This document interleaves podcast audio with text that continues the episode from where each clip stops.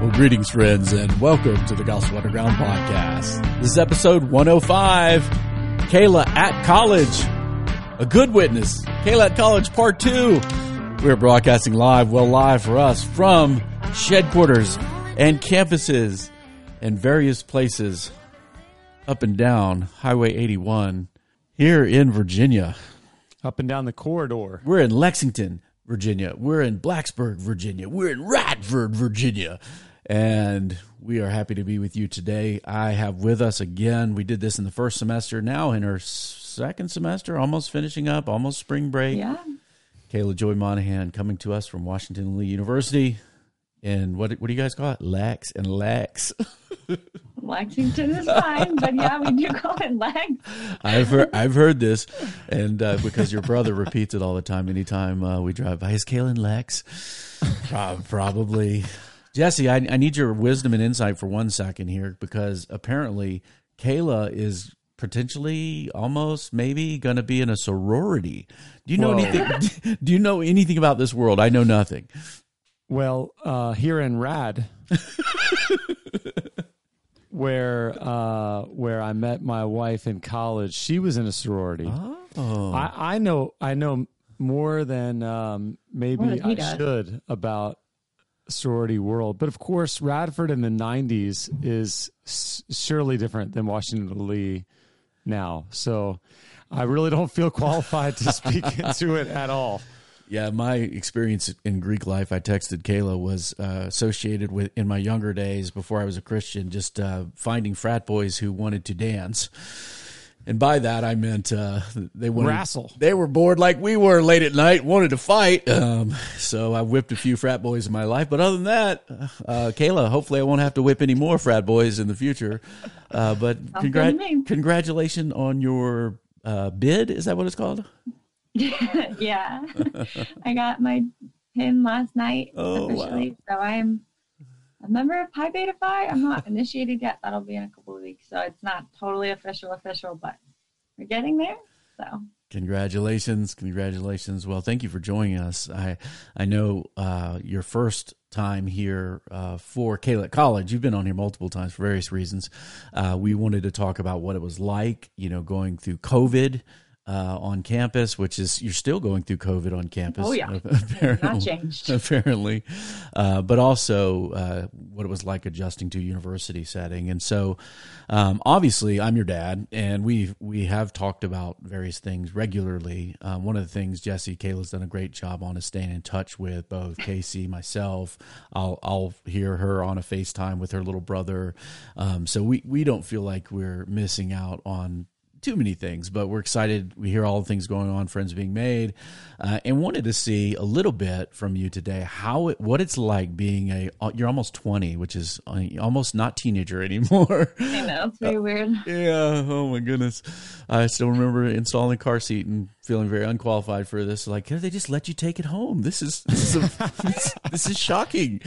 That's still fresh in my memory, but you're in a university setting, you're following the Lord in your place, finding academic world, social world, college world. And so we just wanted to check in with you and see how things were going and ask you some questions.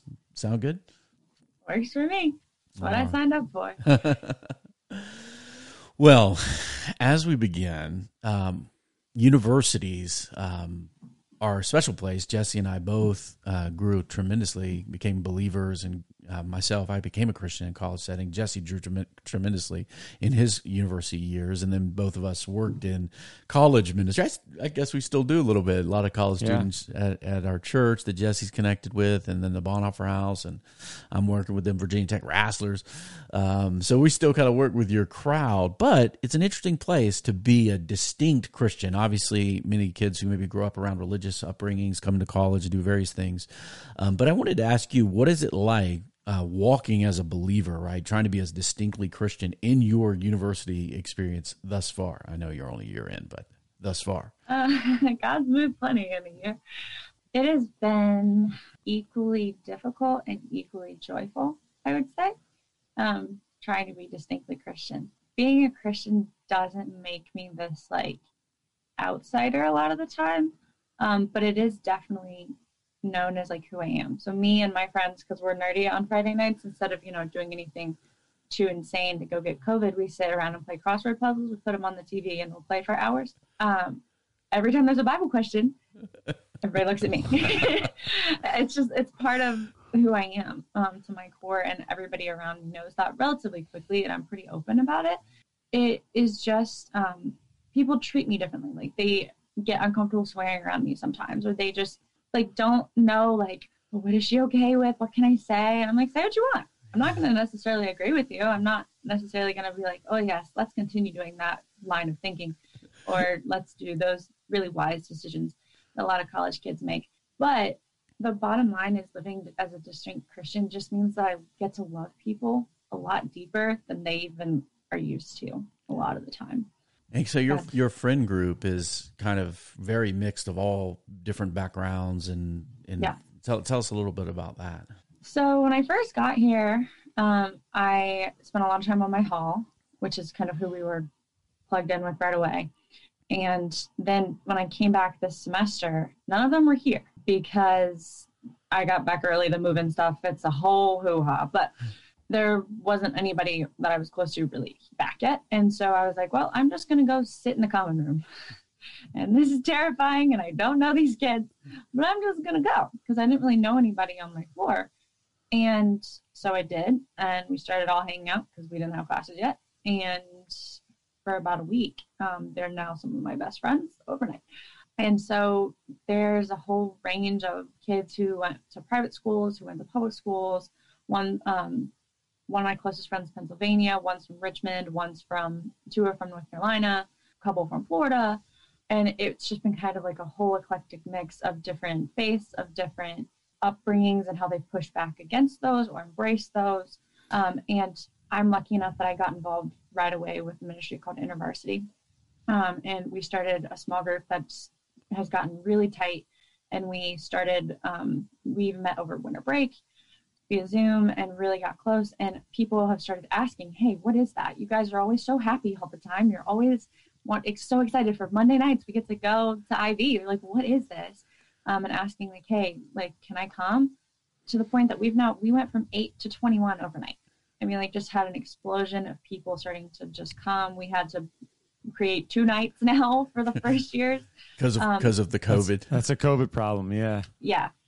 But it's been amazing to see God move in so many different kinds of people, just because we all care about each other. We all have the same baseline values of we want to care about other people and we don't want to get COVID, which honestly is the baseline value that not everybody has.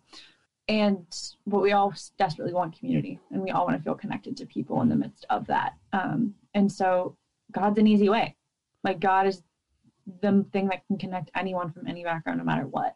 And so we were praying as a small group to like have conversations about like God, or just figuring out where people are at. I can't tell you, within 4 days, I think I had 6 conversations with 6 different people. Like, it just happened. I was like, this isn't me. Like, if this is me, then there's no way. Like, I would just fall over. And so I think I've been super blessed to expand my friend groups the way that I have, especially right now. And just feeling like unbelievably connected to this campus. So many groups of people, but knowing that like everyone is different has been just taught me a lot. But also taught me a lot about how the unifying love of Christ can really do anything and change anyone's heart. Man, I got a couple of follow-ups here for you, Kayla. Yeah. One is kind of a silly follow-up, which is, has the college culture, I mean, is crosswords together on a Friday night, like, is this a movement? Is this a normal thing? No. Like, is this a particularly Kayla thing, or is this like something you should know is happening? I somehow doubt that it is a movement. Okay. We also are building very tiny houses that we got kits for, and I made 107 tiny books and put them all together, and we have full libraries and greenhouses, and this is how we spend our weekend. We have RAs on call. We'll put a picture of that in the show notes for you guys, of the tiny houses. I'm very proud of my tiny library. Yeah. So little tiny books.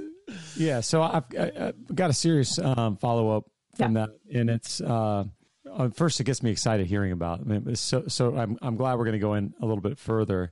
I love thinking back to college, and then for me, I haven't really left the college campus. It's such a unique environment where you can just like sit in a common area and strike up conversations, and that's normal. Yeah.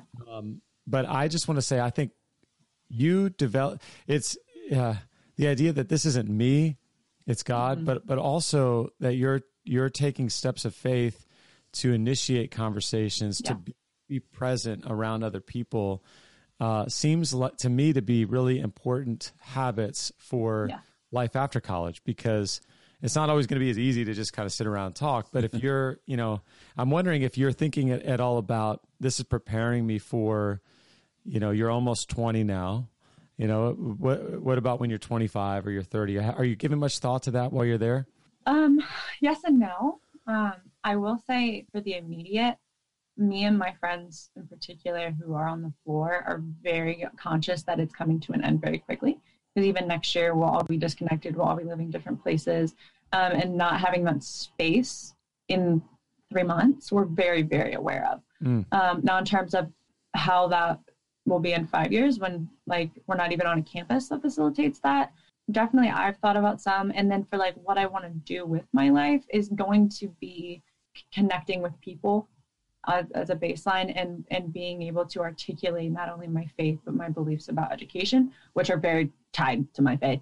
But to be able to confidently do that, I think I need to fully understand what I believe and why. And so having these conversations now and having the boldness to not bend, or not even be like, oh, well, not that that's bad to not fully understand or be able to articulate your thoughts, but that I can build those skills of not having to do that, where I can just be straight up like, no, this is it. And be very honest, be very real with people, I think is going to definitely serve me, whether that's at a meeting next week, whether that's, wherever I end up living the next 4 years, or whether that's, Lord willing, at my school in 25 years. So I haven't specifically been like, yes, my 5-year plan, but, in general, absolutely. I think it really is preparing me for that. Cool. Now, Kayla, in terms of obviously university experience, even the word unity and diversity are kind of built into the word, and the idea that there'd be a free exchange of ideas amongst people. There are various thought worlds that take place. I was very aware of that when I became a Christian, out of a different view, and then all these different views that were even in my guys that I did physics problem sets with. Like, okay, these guys are practicing Eastern Kung Fu techniques and playing Dungeons and Dragons, and they believe all kind of stuff. My professor's coming from this perspective. I know what I was learning, right, about faith and Jesus. And so how is that, but both in your friend group, but also in kind of like the authority figures of professors and things like that, how are you interacting with the various thought worlds on campus?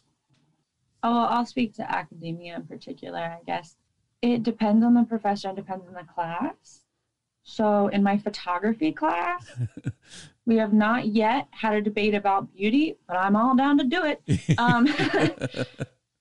Or we haven't really been like, okay, as we're learning how to open our camera wider so we can get this specific light in, how is God speaking? And we're not debating that. Like, that's not really come up. And even in my Latin class, where it has been a huge blessing to me, my 8-person Latin class on Zoom at 8:30 in the morning 3 times a week sometimes has been a struggle, I'm going to be honest. But getting in there and reading the firsthand account of Perpetua. Tell us a little bit about Perpetua, who that is. Some of our listeners may not know who Perpetua was, but you're reading like her diary in Latin or something like that? Yes, I'm reading excerpts from her diary in Latin with my professor, helping us kind of get through, basically to look at, oh, that's a supine, or that's an infinitive. But he loves her stuff, so we come back to it all the time. Basically, Perpetua was, in Roman times, an actual Roman woman who became a Christian, and her father was an influential, wealthy, Roman, and the Christians were underground at that point, being persecuted, and she was pregnant and ended up getting arrested and for being a Christian. Yes. Yeah. Well, because she would not bow down to a basically they make Caesar a god. Yeah. And so she wouldn't say that the emperor like wouldn't pay homage to him as if he was a deity, because she's like, there's only one true God. And all they said, because of her position of wealth and of power and even birthright, gave her the opportunity to just, if you just renounce it, then you can, you know, you'll be fine. Yeah, get back on side, so to speak. Yeah. Yeah. They're like, you don't have to do anything else like we're making all the other Christians do. Like you get a free pass if you just will renounce your God. And you don't even have to renounce your God. You just have to say Caesar too. Like it was a very nitpicky thing. Yeah. She, you know, had a newborn on her hip, and ended up sticking to her guns. The baby was miraculously weaned right before she was killed. And she was put into the arena with wild animals, and she was, you know, killed savagely by lions, I believe. And yet even in the midst of that, her sacrifice, I get to now read about that today in my university Latin class in a completely secular environment where we are looking at infinitives. Yeah. And it has just been mind blowing to me, because there is no way she would have had any conception in her mind that the United States of America would even exist, to be honest with you, that English was even a thing that anyone cared about, and that I'm sitting there reading her words, and that her story, that sacrifice that she made, it was worth it. And she's been alive for the kingdom ever since. And so it's just been an incredible experience for me to just sit there and be like, okay, this is what it's about. It's amazing. You think of all the history that between Perpetua and you, two young women, and how God expands that and encourages us through that. I remember reading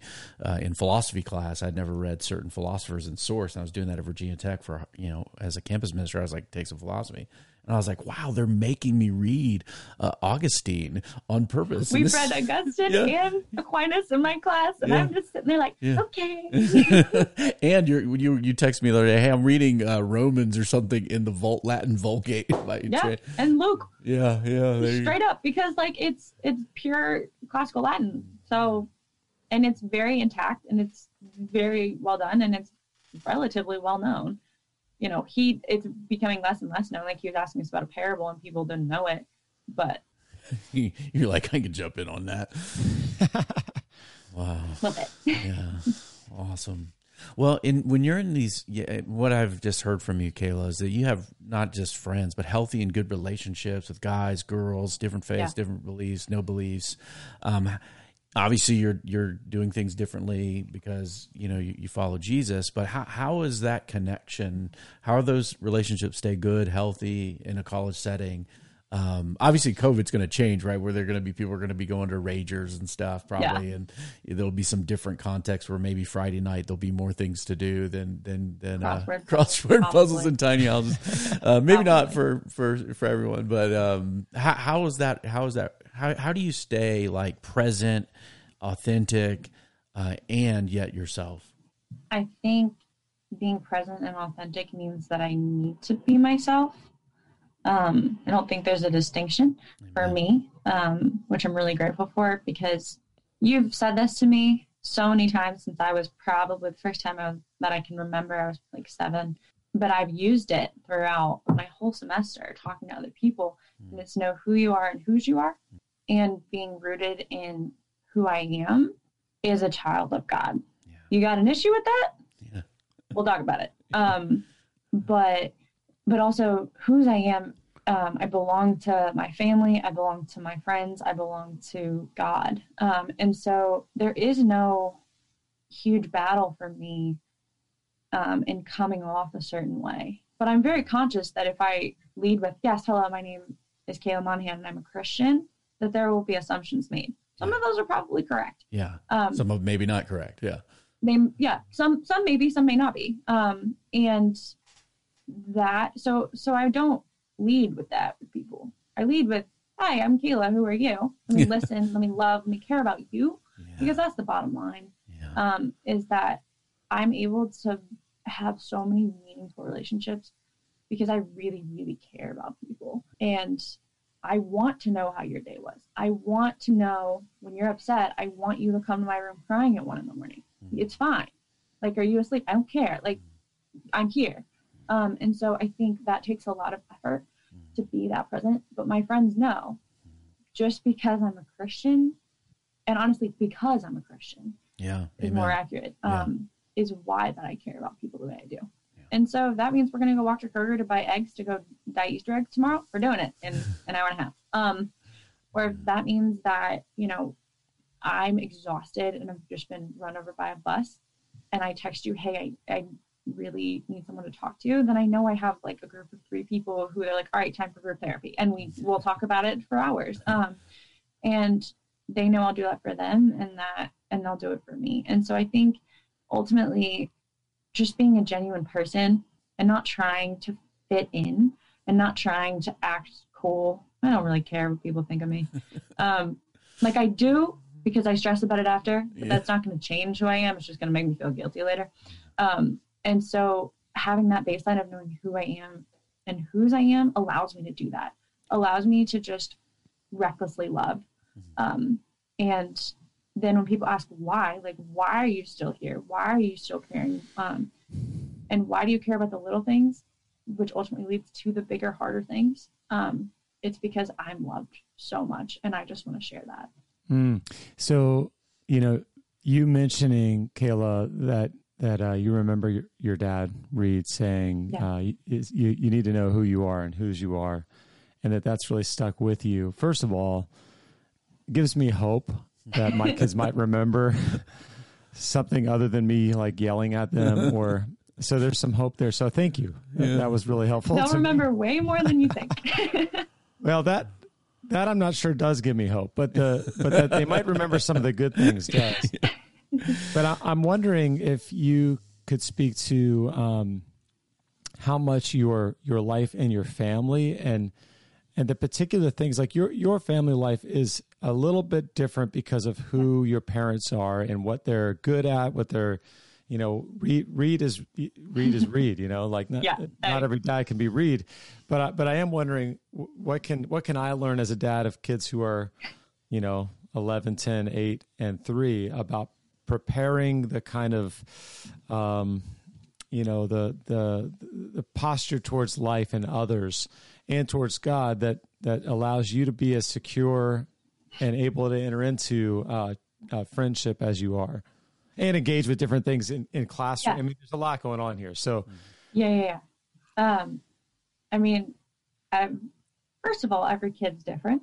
And my security is very different than my sister's security in a lot of ways, and very different than my little brother's. So that's not always going to look the same. But I think having that understanding that my family's always there has been a huge lifeline for me, especially leaving home. Knowing that like that I have a secure family unit that's there has made a huge difference, but also that they want to push me and have since I was little. One of the things, I was talking to one of my agnostic friends about how I was raised, and I was like, yeah, I was never told this is what you're supposed to believe, and now do it. Not once, even from the age of 4. I was told, okay, what do you believe and why? Here's what we believe that we live as a family. This is what we're living, literally on a mission in pursuit of this, in pursuit of this truth and this love and this honesty and integrity. But why? And to be encouraged to ask why. I always, okay, wait, hold on. What do you mean by that? What does this mean? What did I hear with this context, with these people in school or wherever, or on the soccer field? What does that mean? And to be able to have real conversations about that, for parents not to brush their kids off and to just throw them in a Sunday school classroom and say, you have to do this because we all do it, is just so detrimental. And I've had friends be like, whoa, like I have mad respect for your parents because I wish mine had done that, just because I know what I believe and why. And I have had practice articulating that, because around the dinner table, someone will bring up something and they're like, all right, let's go at it.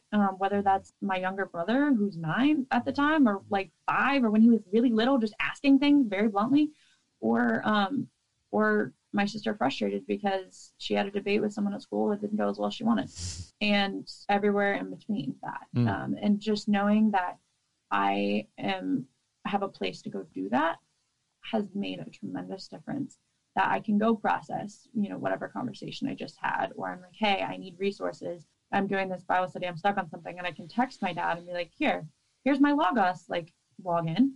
And not everybody can do that. And I'm very aware that I'm really, really blessed with my parents and with their experience in even a college realm to be able to interact on the spiritual level with really difficult things.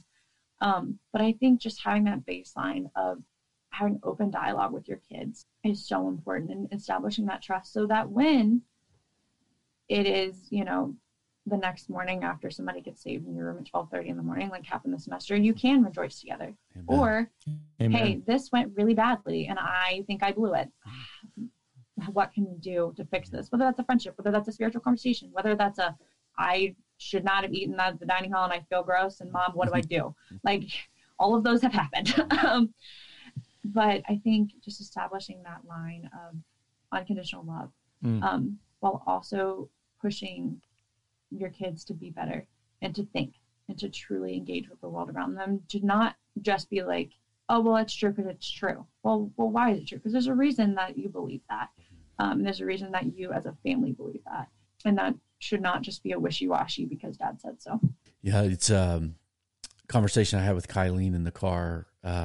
And I'm just going to be real for a second, guys, as listening in, is that there's a sense out there sometimes with parents who want to raise children to, you know, obviously you want all your kids to believe in Jesus because you do, right? And there's nothing wrong with that. It's not indoctrination. It's natural. It's good. God intended it. It's a design, right? When I train people in evangelism, the most powerful evangelistic tool in the history of the world ought to be and should be your family, right? This isn't, but at the same time, I think folks that want to raise their kids that way kind of get this idea that then their role is to keep bad things from their kids or keep them away from the big bad world. So Kylene and I were in the car driving back from a soccer tryout she had on Monday in Charlottesville, and we're listening to like 70s classic rock songs, and we're trying to figure out what this one song's about. And we're like, Kylene is like, this, I think it's about prostitution. And I was like, maybe it is, or maybe it's, it was like a song by Gordon Lightfoot, Sundown. It's the name of the song. There's somebody would be creeping down my back stairs. And I was like, well, it could be adultery. I don't know what's going on in this song. We couldn't figure it out.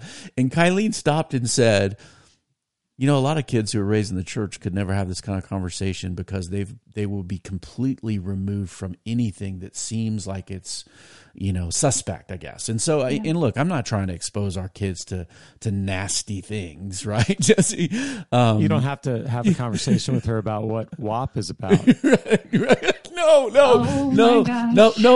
She does. She didn't know what that was about. She asked me what that was about, and she was disgusted by it. Better to ask you than to Google. Yeah, I mean, so she's like, she gets it. Now, so here's the thing: a lot has been said recently in discussions within Christianity in America about purity culture. Like some really weird stuff that people do growing up. I was just thinking to myself, I don't talk to my kids about sex that way. Kayla knows that she has integrity. She respects herself. She has a body. That's for the Lord. That's for her husband. But she's not, you know, like putting on purity rings or having these weird discussions with me growing up at all. We just taught a theological concept of what a human body is and what marriage is. And that's kind of been along the way. And our family's always been very much planted amidst the culture we live in, not to become it, but understanding our distinctiveness and our desire to influence. And so it's not easy. It's hard. You have to have these awkward, you know, Kylene is very proper. Like she's like the one that has the most sense in our family. There's even Casey will say, if I'm borderline inappropriate in a conversation or something, she'll like, look at Kai's face. Yeah. She says, look at Kai's face. Look at Kai's face. And so when Kai understands what WAP is about, I know that she is like, I mean, she's like, oh my gosh, she thinks it's terrible, probably in a way that is a very heightened way. But that didn't come from external. That came from the development of her conscience. Well, even what I'm hearing is the twin reality of the love and the connection. And we are here. We're not going anywhere. We're always going to be here. We've got each other's back as a family, and God has us. And then on the other side, that your family life, your table, your relation, this is a place of learning, discovery, inquisition, curiosity, pushing each other. Yeah. It's almost a school of philosophy in the home, so that when you're 20 and in college, it's not just that you know the right answers because your dad fed you the right answers. Yeah, you know how to seek and find the truth. You know how to engage with different sources coming in and sort it out. And I love that. And guys, this makes me uncomfortable because obviously I know all of our flaws. This is something people don't realize about our families. Like each of us knows kind of the major kind of weaknesses, sins, temptations of each other. Right. Yeah. And that's been known for a long time. And we help each other and push each other on that. And to be honest, guys, I just didn't have a certain thing growing up with my own father. And so there's a lot that comes out of me of that's desire oriented. Like for me to be able to joke with my son and tell him, hey man, I'm looking out for you. I used to say that to him when he's really little. I mean that so deeply, to the point that it hurts. And that I want that for him to know, hey, somebody's looking out for you. Hey, somebody, when you go to bed at night, like Kayla, we don't see her as much anymore. She's doing all, there's whole days. I've been thinking this way, Justin. There's whole days that pass in her life with all kinds of things that I have no idea about. But I still, sometimes I want her to know, somebody's thinking about you tonight. Not in a kind of like somewhere out there, song or whatever cheesiness, Fievel the Mouse song or whatever the Disney movie was, but in a real way. They're like, hey, somebody cares about me, and there's a place to drop in and drop down, no matter what's going on in my heart. And man, that's something I want for myself. I want that for others. I want that for our home team. And one of the reasons why, I'll do a parent conference, or I'll talk to people about what it means to try to connect to little people over time. Yeah. Well, and the beauty of that too, what you're describing is not, we can build that in our flawed human relationships as much as we can, but ultimately that's what God does for us.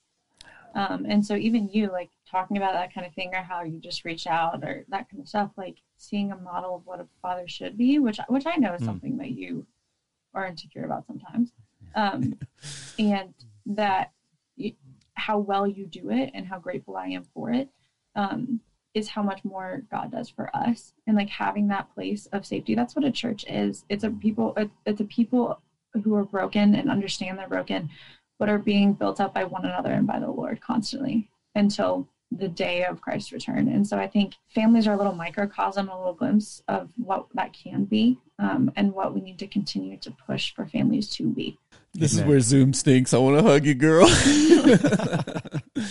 No, thanks, guys. This is, man, I'm a little bit emotionally stumped right now, I guess, and thankful, I guess, the right word. And one of the things, Jesse, that you're already experiencing, and you will as your kids get older, you start to receive a lot from your kids in various ways. And I've seen that with all three of mine, is that they know my weaknesses and insecurities and love me anyway. And even to become part of what God uses to support you as a grown-up, right? And then our roles are going to shift. I mean, I'm like trying to figure out what's it mean to get old, It's like Tommy jokes. He's like, yeah, Dad, you come live in my basement and watch Premier League soccer when you're old and can't walk and stuff. I was like, oh, man, I'll probably go before your mom, so you take care of her. Well, Kayla, in terms of interacting with people 12:30 in the morning, or just questions that people have, and just your approach to talking to people. Obviously, there's a forceful, pushy way kind of to do evangelism, maybe. Yeah. And then there's maybe ways of having conversations that you really care to lead people to Jesus, but it's a little different in an approach and posture, maybe. So how's that in terms of your desire for people to come to know Christ, but yet, the posture and flow, maybe the way you're going about that? Yeah. My whole life, I've always kind of been like, yeah, we want people to come to Christ, to understand the blessings that is, and that is eternally. But it hasn't been until this year that like I've ached for people to get saved, like physically been in pain, thinking this person might not get saved. And I know that's not on me. I know that I have no way that kind of power, nor do I want it, to be honest with you. It's a big responsibility. Yeah, it's not ours. I do not have that on me, and other people's souls are not mine. Mine is messed up enough. I feel like that real desire to just, because I'm so full of Christ. Like, because I've hit so many moments in this semester where I'm just so empty. And I was like, and people are like, how are you still going? I'm like, I don't know. God, I keep going back up. I keep getting filled back up. Like on the daily basis, I'll just like be completely drained and can't give anything more to anybody else. And then I get a random Bible verse that happens to be my life verse. I'm like, all right, God, I know you're with me and I know I can do this. And then I'm filled back up again. And so even just living my life that way is an example. It makes people question, like, how are you standing? I don't know. It's not me. And I think that having that, it's not even, I mean, I guess it's technically humility, like it's not me, but like being truly rooted in that, being like, I am just not capable of doing everything that I'm called to do by myself. And that reliance that I truly have to have on God has just been a testament, I think, to him, to me getting closer to him and to just him moving through me, but also just listening to people. If you have a question, ask.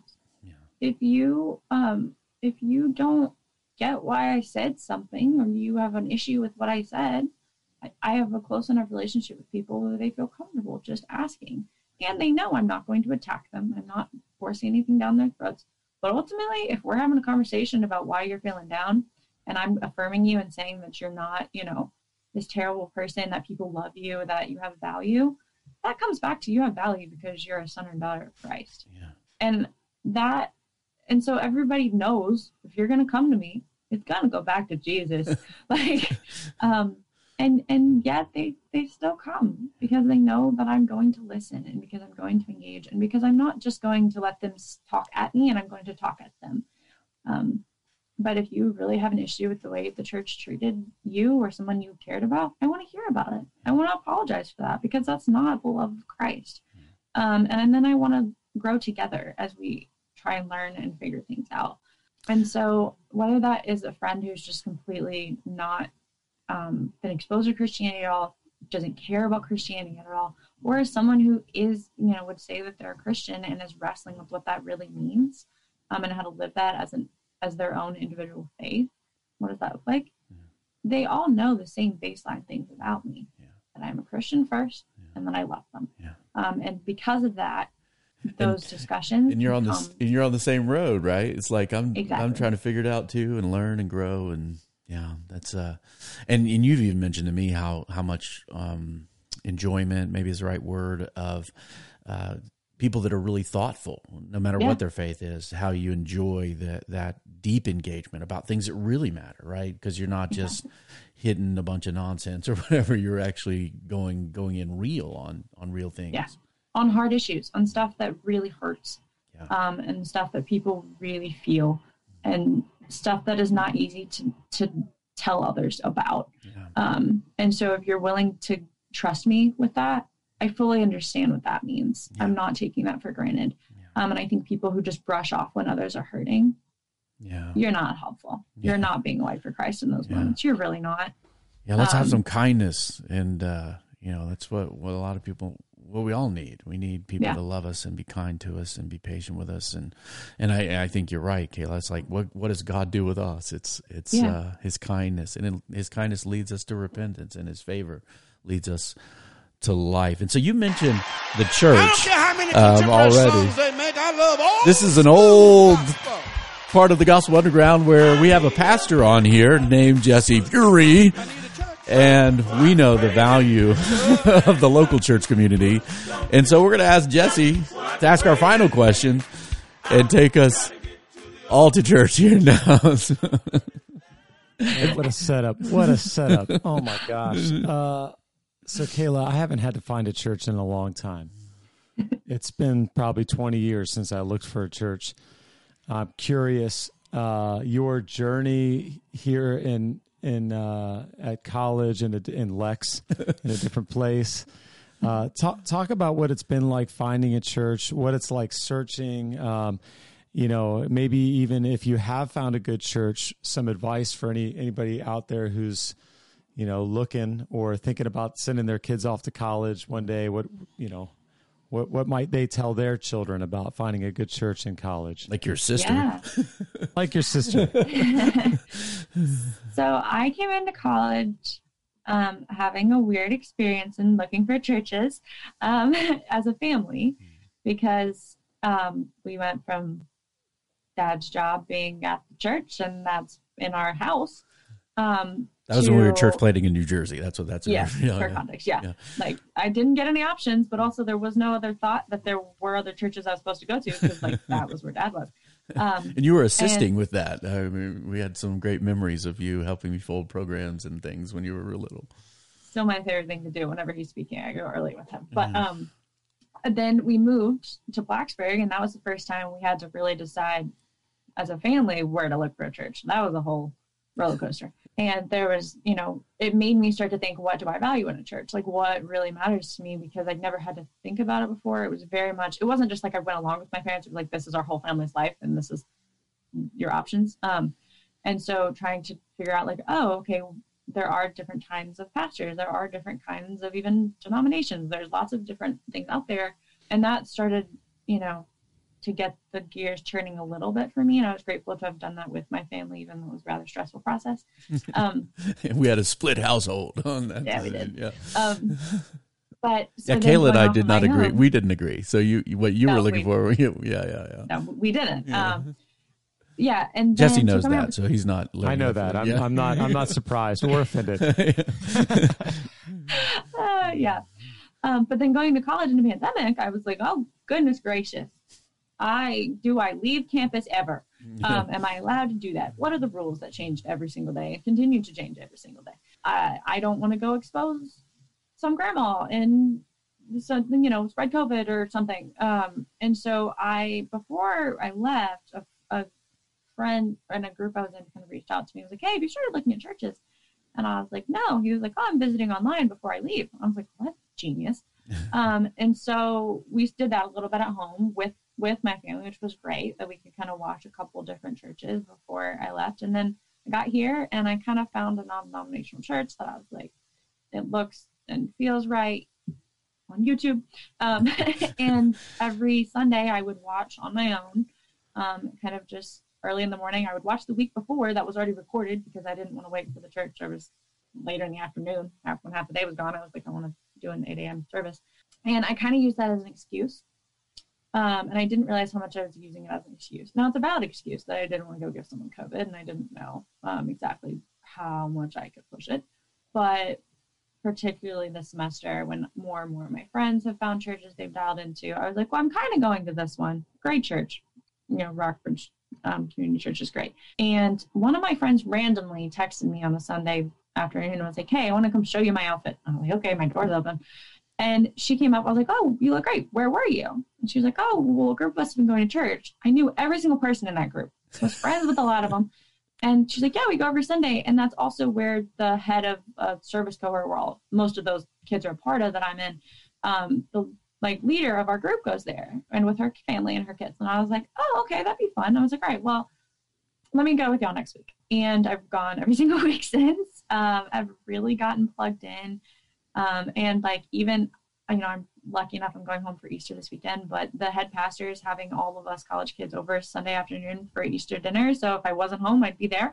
And, you know, I didn't do it because I'm already overcommitted, but, most of my friends in that group are now leading Awana and helping with youth group and are, really plugged in and are being loved on by multi-generational in multi-generational ways that only a church can provide. And even was sitting there and a woman was speaking about how next year they're going to have a classical Christian middle school boys school meet in the sanctuary. And if they have, you know, if you have any way you can pray for them or want to love on them or want to have speaker suggestions, whatever. So I went up and talked to her and was like, hey, this is crazy, but this is what my dad does.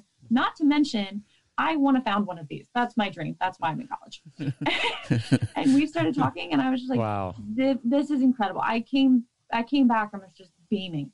I was like, this is just God moving in so many ways and opening up so many doors that I didn't even imagine. And that was me getting over my fear and just getting ready, getting out of my room. I didn't want to on a Sunday morning and going to church and finding a community that is truly gospel centered. That was my baseline thing. It's like, you need to talk about Jesus. I'm sorry. Like, if that is not foundational to you and the gospel is not the core of everything you're doing and what you're preaching, then it's not going to work for me. And this was serendipitous, because this was not a church that we found when we looked and we're, you know, because we're trying to be the responsible folks. This all just kind of happened. And then, so of course, when I hear she's going to some different church that a bunch of folks took her to, I'm like, ooh, what is it like? And so I went to the website. I was like, this is amazing. I love this place. Yeah. So yeah, that was really encouraging to us too. You know. And like, I looked up their website and was like, looked at their mission statement. I looked at their values. I looked and most churches should have that. And I knew that because of my dad. And so I was like, all right, I want to know what they believe and truly what they believe. And that was really important in my decision. And so I was like, obviously I'm going to go just to be with my friends and go, but I would say best advice I can give is make sure you find somewhere gospel-centered, and you find somewhere that is authentic to the Bible, is not just, you know, making a scrapbook out of feelings from the pulpit and that kind of thing. But you're also, you're not opposed to scrapbooking your feelings. No, I'm not. As someone who is a diehard scrapbooker and ridiculously open with their feelings. Tiny house builder. Tiny house builder. Poem writer. Yeah. Oh yeah. The amount of notebooks I brought with me to college that are now full is kind of absurd. But being able to really preach from, you know, the Bible is really important. And so having those, and then just taking a chance and putting yourself out there, like, especially as a college kid, go do it. Church is important. Yeah. It's so easy to brush off. It is so easy to just be, oh, I've got this ministry thing. Oh, I've got this Bible study. Go to church. Yeah. Amen. Yeah. And you mentioned the, one more thing, if I could add one, you mentioned the multi-generational environment that you can't find anywhere else when you're in college. I mean, you might get a little bit in class, but in class, it's just a group of college kids and one person that's a different generation usually. Yeah. But in church, you're just surrounded by babies and old people and all kinds of things. I miss kids so much. Yeah. So good. Yeah. Good. Well, Kayla, we know you. We know you're a busy college student. You got lots of classes. You're involved in. Our conversations are now. Are you involved in too many things? Trying to make those decisions. Yeah. Some days when the meltdowns are happening, and now you call other people, and not just us. That's amazing. We appreciate your time. We really do. That you would be transparent with us, open with us, give your time on an afternoon in your dorm to a podcast. Always want to hang out with your dad. This is a private fear of all families have. Will they forget us someday? And so thanks for being with us today. It's been an honor. And Kayla College, we'll have you on again. Anytime, I love it. You're a good guest, Kayla. We appreciate it when you're on with us. And passage in the Bible. Walk in wisdom towards outsiders. Make the best use of your time. Let your speech be gracious, seasoned with salt, so that you may know how to answer each person. Thank you, Kayla, for modeling that for me and for us and our listeners to the Gospel Underground Podcast, produced in partnership with Jesse in the Bonhoeffer House. Review us on iTunes. Tommy Reed, your little brother, actually wrote a review on iTunes. 5 stars are acceptable.